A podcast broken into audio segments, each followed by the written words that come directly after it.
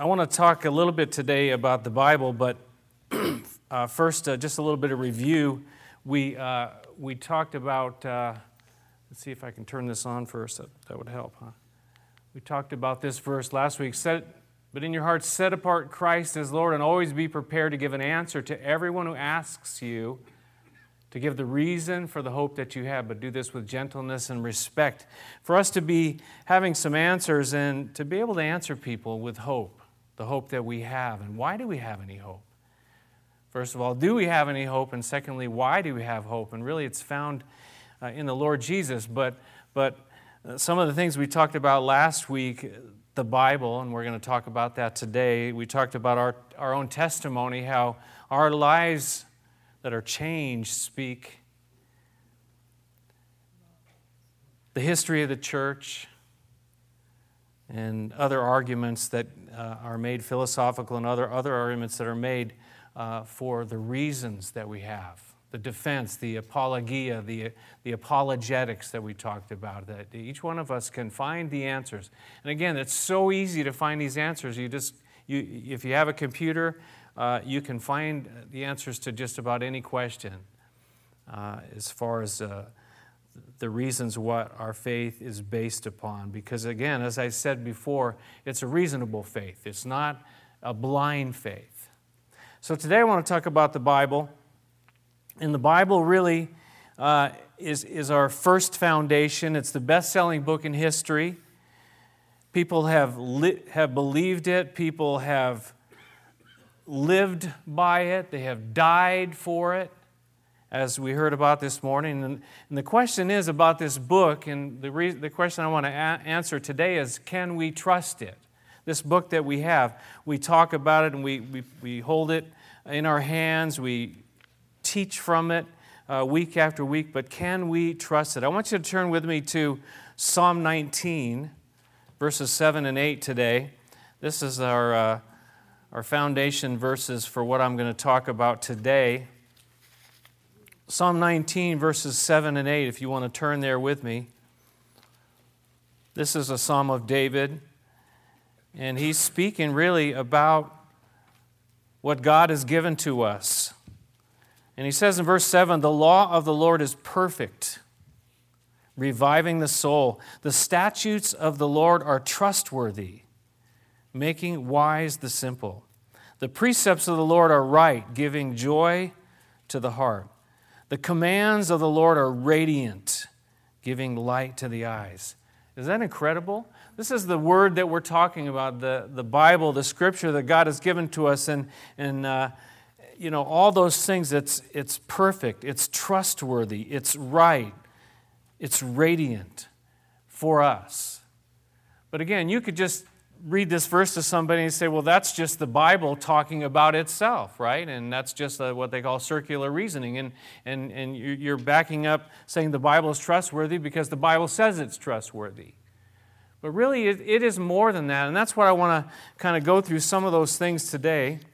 Um, you know, as I said, it's the best selling book, but it's not only the best selling, it's the most quoted, the most published, most circulated, most translated, most in influential book in the history of mankind. There is no second, there's no close second whatsoever to this book that we have, this book that we have based our lives and our faith upon. I might mention as well as we as we think about this that the Bible itself claims to be the Word of God, right? It claims to be God's Word, that, that God gave it to us. It says in 2 Timothy 3 that all Scripture is what? God breathed or inspired by God, breathed out from God. It's from Him. That's what Paul was teaching there in 2 Timothy chapter 3.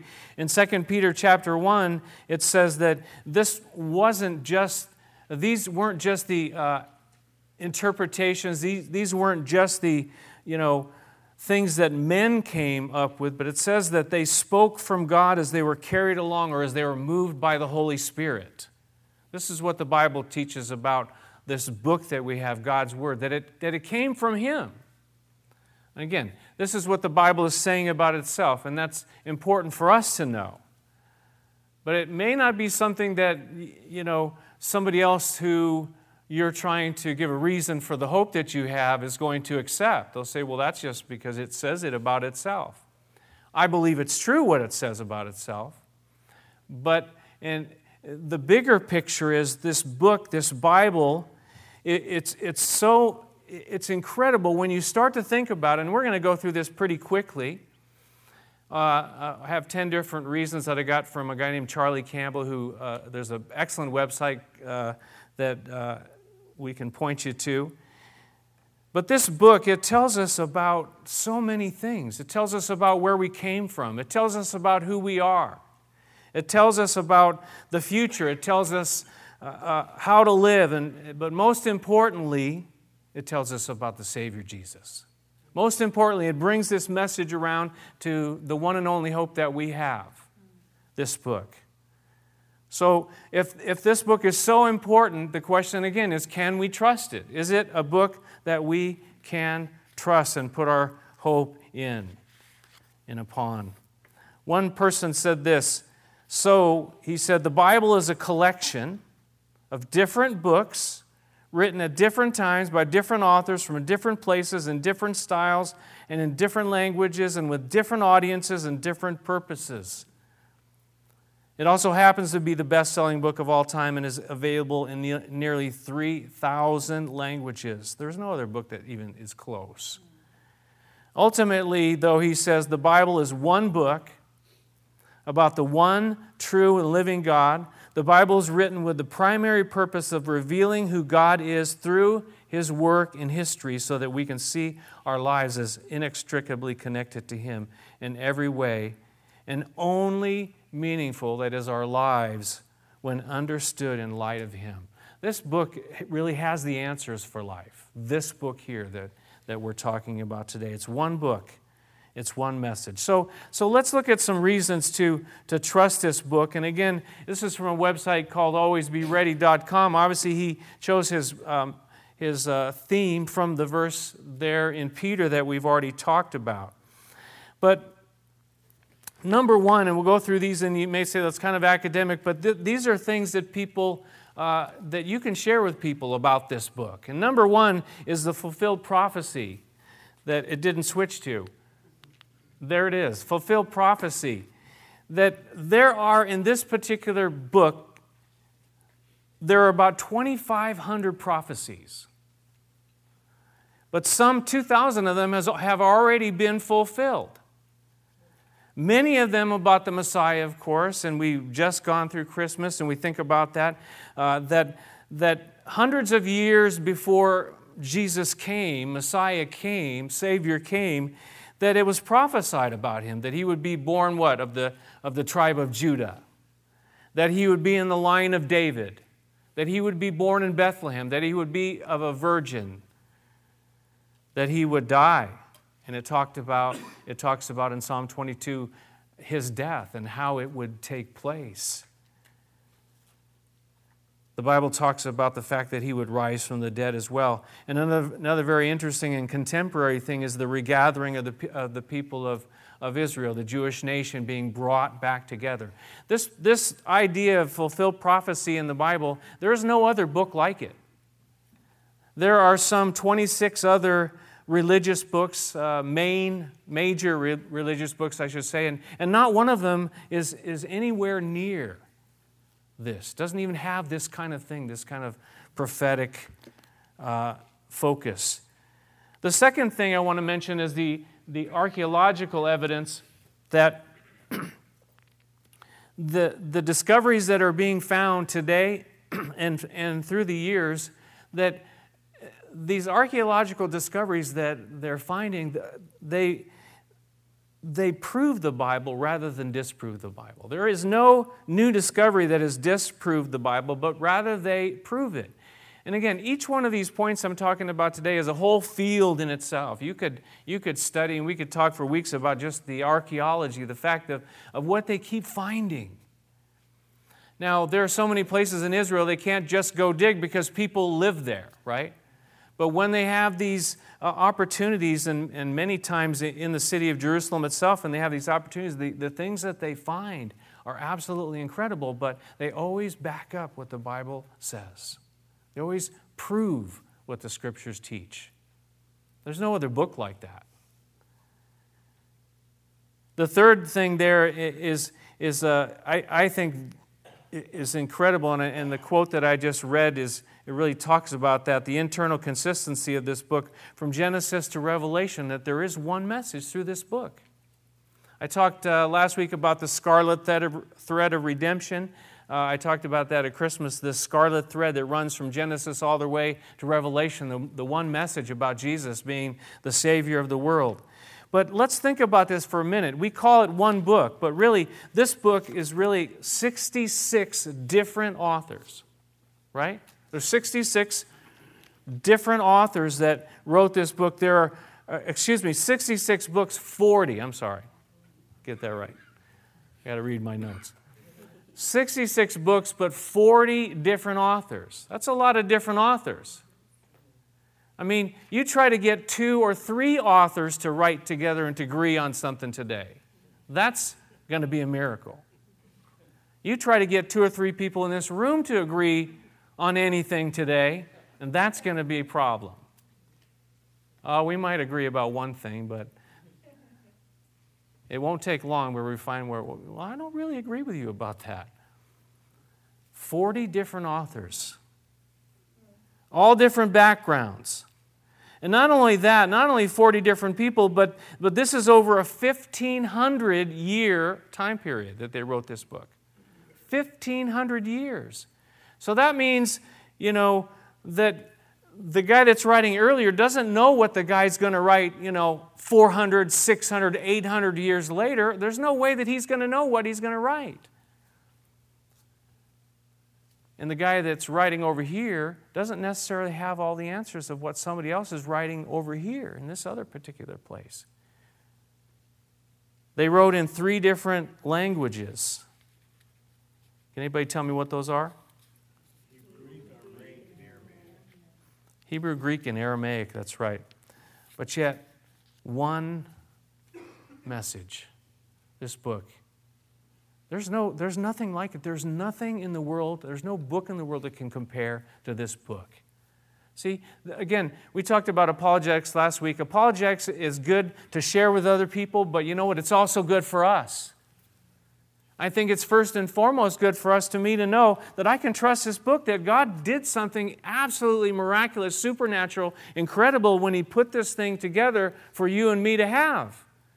40 different authors over 1,500 years and yet, there's one message that runs throughout this whole book. Let me read again what I said from this guy. He says that the Bible was written, or is written, with the primary pur- purpose of revealing who God is. And that our only meaningful, our lives are only meaningful when understood in light of Him. You see, it's all about God and man, this relationship between God and the human race. This is the only book that has all the answers to, to life. And the main answer is how do we, how do we have a relationship with God? Why, why, is, why is there a problem? You go back to Genesis 3. What happened? You know, where did we come from? The next uh, thing I have here is number four writings outside the Bible. Uh, again, I got these from Charlie Campbell. Writings outside the Bible that, that verify the Bible. Uh, it's not just the Bible talking about itself, but there are books that have written, historians that have written uh, about that things that verify what the Bible has said. Like from the Babylonians, some of the writings in the Babylonians, the Romans, and other historians like a, a man named Josephus wrote about things that were going on in the time of Jesus and, and verified some of the facts that are written there. They keep finding things. They, they, they, through the years, you know, they said, well, we haven't found anything that, that tells us that there was a man named David, for example. But sure enough, archaeology then comes up and they find things that are written that say there was a man named David and he was a king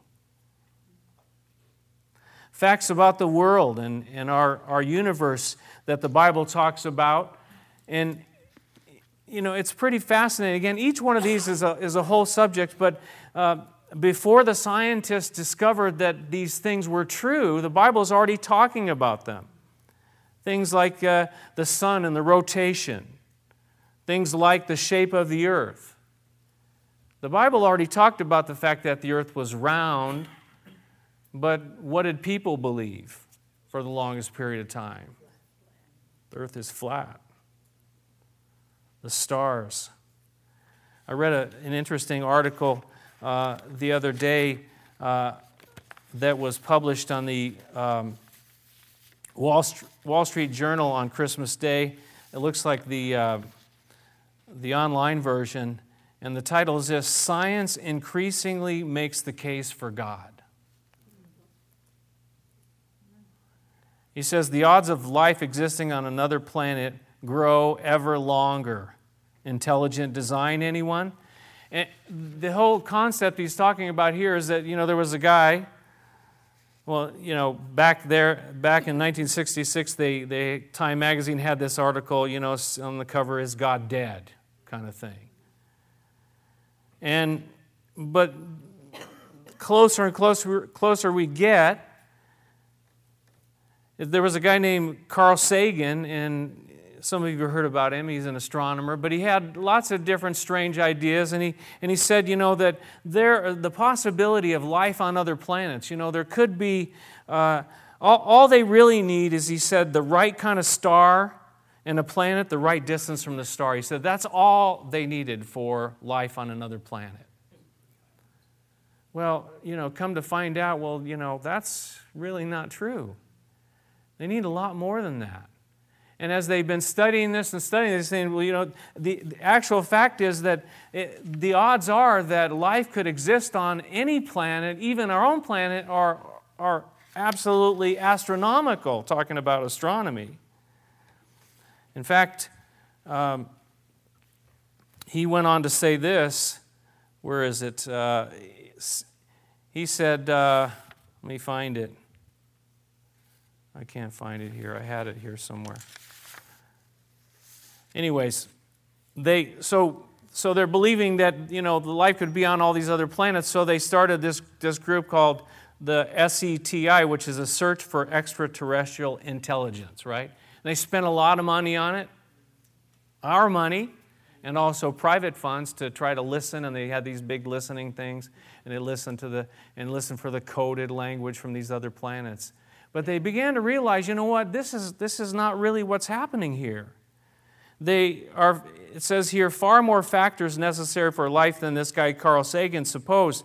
And it, it just began to get snowballing. And it says here that the odds turned against any planet in the universe supporting life, including this one.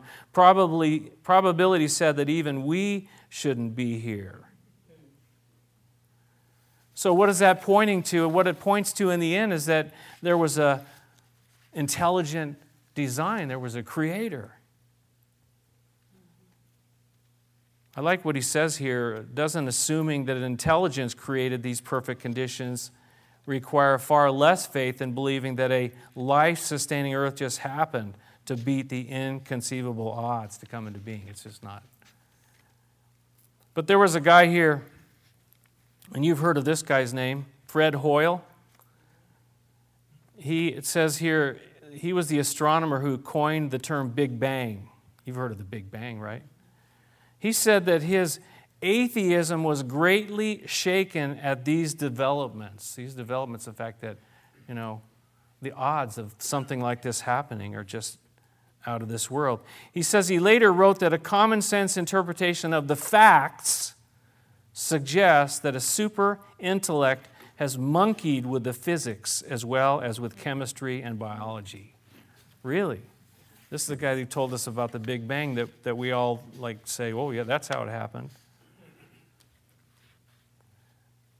A theoretical physicist, Paul Davies, has said that the appearance of design is overwhelming. And Oxford professor John, Dr. John Lennox has said the more we get to know about our universe, the more the hypothesis that there is a creator gains in credibility as the best ex- explanation of why we are here.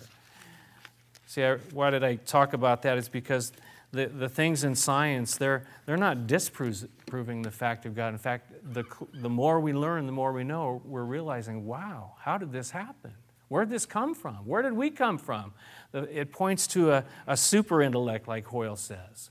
It points to an intelligent design, a creator, that God created the earth. The next thing I want to talk about, and I find this one really fascinating, is manuscript evidence. And when I say manuscript evidence, what that means is handwritten copies. Before the Gutenberg press was uh, invented and they, they created the, the uh, uh, you know, a, a, printing press. And does anybody know what he first printed? The Bible. the Bible was the first book that he printed on this, on this Gutenberg press. In fact, they say that, that uh, there are a few copies, uh, there are not many copies of that, but they say they're worth some $25 million each. If you have one of those, um, I'll share it with you. And we'll see what we can do. But they're, they're priceless. They're in museums and that kind of thing now. But, anyways, this, these handwritten copies, there are, there are thousands and thousands. For the New Testament alone, there are some 25,000 manuscripts, handwritten copies that have you know, survived through the years. Now, these aren't the original, these aren't the first one that, say, Paul wrote and these kinds of these are, these are handwritten copies. And there are thousands of the Old Testament. Now, compare that to, and I have a graphic, and I hope, I hope you're going to be able to see this here, but uh, compare that. No, you can't see that, but um, I can barely see it, and I'm close. But it says there uh, uh, 25,000 right there, 24,000 New Testament copies, and the years between the original and the earliest surviving copy was 40 to 70 years. Okay, this is for the New Testament now. So there was 40 to 70 years from the, the time the original, the first guy wrote that down, and then the copies that we have today. So 24,000 copies. Okay, this is for the New Testament. Now you jump to some of these other writings that people talk about here, like uh, Aristotle, right? 49. 49 manuscript copies. But look, look at the distance here, the time between when he wrote it and the copy, the first copy we have, it's 1,400 years. That's a massive difference. But yet you talk to somebody about Aristotle, oh, yeah. Oh, yeah. We can trust what Aristotle said because we have it, right? You see what I'm saying here? The logic that, that we use for all these other documents and these philosophers uh, it, but, but they don't want to apply that to what the Bible says. But look at these different guys Caesar and uh, Plato, seven copies. 1,200 years in between when Plato wrote it and the first copy that we have that survived. Seven copies. But do, does anybody question that Plato wrote these things? The veracity, the truthfulness of these books, these things that were written by these people? No. But the, the evidence that we have for the New Testament is absolutely phenomenal. That, that holds up the truthfulness of this book. That we have these copies from 40 to 70 years from when the very first one was written. That's insane. You know, they discovered back in 1947 the Dead Sea Scrolls, and they say, well, what are the Dead Sea Scrolls? Well, the Dead Sea is a place in Israel, and they had these caves there. And, and some boys were out playing or whatever, maybe one or I don't know how many boys, but uh, they discovered this cave. And inside this cave, there were these, the, these manuscripts, these documents they found that were sealed. They said, wow, this, this looks kind of important. Well, they went to, to see what they were, and they went and dug all these out of these caves. And it, it, it turned up that, that they were copies of the Old Testament from 300 BC. 300 BC, they, they were copies, and, they, and then they went and compared them to documents and, and, and other manuscripts that they have that were more current, and there was very little difference. See, it just backed up that what we have is true. It backed up that, that the writings that we have are trustworthy. There's nothing like that. Ravi Zacharias, who we talked about last week as an apologist, he says he, he summarized it in this way in terms of the manuscript evidence. He said, in real terms, the New Testament is easily the best attested ancient writing in terms of the sheer number of documents, the time span between the events and the documents, and the variety of documents available to sustain or contradict it. He says there is nothing in ancient manuscript evidence to match such textual availability and integrity. Integrity, that's what I like to hear about. This is a book with integrity. There's nothing like it. There's nothing like it. So why, so why wouldn't everybody follow it? What's the bottom line reason for that? Because we don't want to. We don't want to look at the facts. We don't want to look at what the truth is and say and, and surrender and submit to it. This next one is, is kind of interesting about the fact that the Bible's honesty about the, the characters in it. Now, if I was going to write a book, I would, I would just like write all the good stuff. But God gave it all, didn't He? You know, warts and all, the, the failures and the successes of all the people in it. That in itself uh, talks about the honesty. And again, that, that's not enough to convince somebody, but for you and I to know that this is a book that is true because look how true it is. Look how honest it is. The next one about the, the, the historical value and the persecution of the early Christians, you wonder about it, uh, you know, that if, if they hadn't seen those things, if they weren't eyewitnesses to those things that they wrote about, why would they be willing to die for a lie? And Jim talked about the fact that it's still happening today, but those people who were there, those apostles who were there, who saw, those that were eyewitnesses, they gave their lives for the truth. Why would they just, you know, if it was if it was just kind of some story they just made up, why would they give their lives for it? It doesn't make any sense, right? It's even happening today. People are giving their lives, sacrificing their lives for the truth. Only two more. The next one, the Bible's power to change lives. We talked about this last week, and, and, and the fact that, that you look through history and see people's lives have been changed. That's an objective thing that you can, you know, it's subjective in one sense, but it's objective. You can look at someone's life and you say, well, that person's life is changed, is different. Something is different. We're going to have these girls next week from from Teen Challenge, and you know what? You look at some of them, and they tell their stories, and they're pretty honest. They're very honest, as a matter of fact.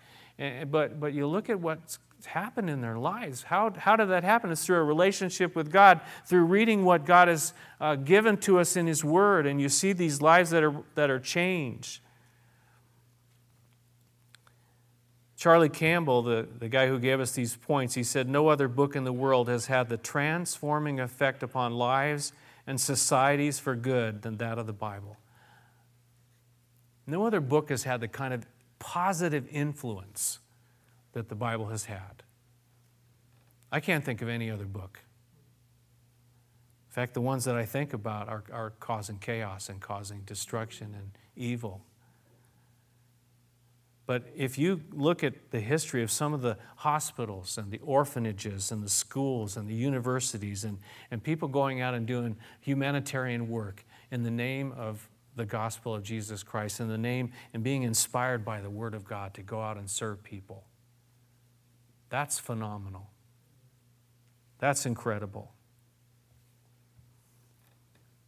The last one Jesus' affirmation of the scriptures, well, you have to believe that Jesus exists, which you have to be um, pretty much a, an ostrich with your head in the sand to say that Jesus never existed. But this guy who changed the history of the whole world, he affirms what's written in the Old Testament. Over and over again, he quotes from the Old Testament. He says, Haven't you heard what it said there? Don't you know what it says back there? And if we can't trust him, who can we trust? Right? He's the one we trust. So, again, each one of these is a whole subject in and of itself. So the question is, can we trust the Bible? This is just the beginning. You could study for, for weeks and months and years. So many good books written about this, so much good information on the internet about this book that we call the Bible. Can we trust it? Well, the answer is yes, we can trust it.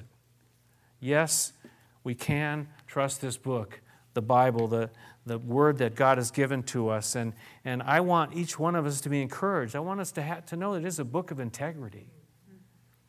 Now, does that mean we understand everything that it's, that's in it? No. I read something this morning and I go, wow, I don't, I don't understand that. But does it change the fact that it's been given to us by God, a, a book that we can build our lives upon? Charles Colson, whose life was completely, talk about a life that was turned around. Chuck Colson, remember, was working for a, president. Anybody know which president? Richard Nixon, and uh, he was involved on the whole, you know, Watergate uh, scandal and everything, and he ended up going to prison for it. But he found Jesus Christ, and God changed his life. Talk about a changed life in prison. His life was completely turned around because of this book, and, and, and he gave his life to reaching people all around the world, and especially people in prisons. But here, he says these words He says, For me, it's not a matter of blind faith. I believe in the Bible and the earth shattering claims it makes because the sheer weight of the evidence is impossible to ignore. Mm-hmm. The sheer weight of the evidence is impossible to ignore. We ignore it by choice. We ignore it to our own peril. So, all that to say this this is a Bible, this is a book that God has given to us that we can trust. So, what are we going to do about it? What's the next step, I should say? So, what's your point? You're thinking. The point, the point of the matter is that you and I, knowing what is true about this book, is that we need to open it up, right? You and I need to open it up. There are people that are that are uh, that don't have the privilege of having their own copy but you and I, we have multiple copies, but do we even open it up? It's worth studying, it's worth reading, it's worth living by, it's worth listening to. I'll close with a quote from Charlie Campbell again. He says, Friend, you can trust the Bible. You can read it with confidence. You can stand upon its promises. You can draw comfort from its pages, its passages. You can gain wisdom from its pages. And best of all, you can know your Creator by reading it. What a joy it is to know God and to live for Him. I challenge you and I encourage you that, that this year, you know, I'm not all about um, these, you know, promises that we make at the beginning of the year. What do you call those? Resolutions. I'm not all about that kind of thing, but you know what? I am all about following after Jesus. And Jesus says in John chapter 8, you know, if you are truly my disciples, if you really are one of my disciples, you'll, you'll follow my word. You'll get into my word. And the, the King James says, you'll abide in my word. I think for you and I, we need, you know, if there's anything else uh, that, that, that we should focus on, if there's anything that we should focus on and, and let other things slide, it's opening up the book of God, God's Word. Maybe you just need to go to the New Testament. Maybe the Old Testament confuses you. Okay, I'll buy that. I can understand that. I think, I think the Old Testament is full of beautiful gems and treasures personally, and I read it. But the New Testament really is kind of right where we are, isn't it? And it, it, focuses on Jesus. So if you just want to read the New Testament the rest of your life, praise God. Hallelujah. Let's get Pentecostal. I'd be happy if you read it all. That's great too. But you know what? Just open it up, please. How do you do that? You have to have a few minutes every day. I, I'm a practical kind of person. You got to take a few minutes every day. It doesn't, it's not going to do it itself. You're not going to, uh, you can't do it. Let me just say that you can't do it um, during the commercials of the TV program. You only got two minutes. Some of those commercial breaks are pretty long. Maybe you could. I don't know. like you thought, God, there's another commercial? Like, please. But I can't focus on that. I can't focus when the TV's blasting in my ear. So you find that time. What's a good time for you? Where, you, where you're to be? Maybe it's just before you go to bed, go to sleep. Maybe it's when you just wake up. Find that five or 10 or 15 minutes and, and open up the book. Start in the New Testament. Just read a little bit. Read a little bit. I read, I read about a chapter a day, okay? And what I do, and I, I make it's no secret, I, I, I, have a marker in the Old Testament, I have a marker in the New Testament. And today I'll, I'll read in the Old Testament, tomorrow I'll read in the New Testament. I just go back and forth and read about a chapter or maybe sometimes less. And just go through it like that. And if you do that, I find it, I used to, I did the thing where you go through the whole Bible in one year, and I think that's really good too, but you got to read pretty fast. It's hard to take a lot in. So I kind of slowed down. I did that for a few years, and I kind of slowed down. But, but to, it takes about three or four years to get through the whole Bible. That's okay. We're not in a race, right? You know, it's, it's not like, well, you know, I'm going to boast about what, you know, I read, the, I read the Bible 27 times.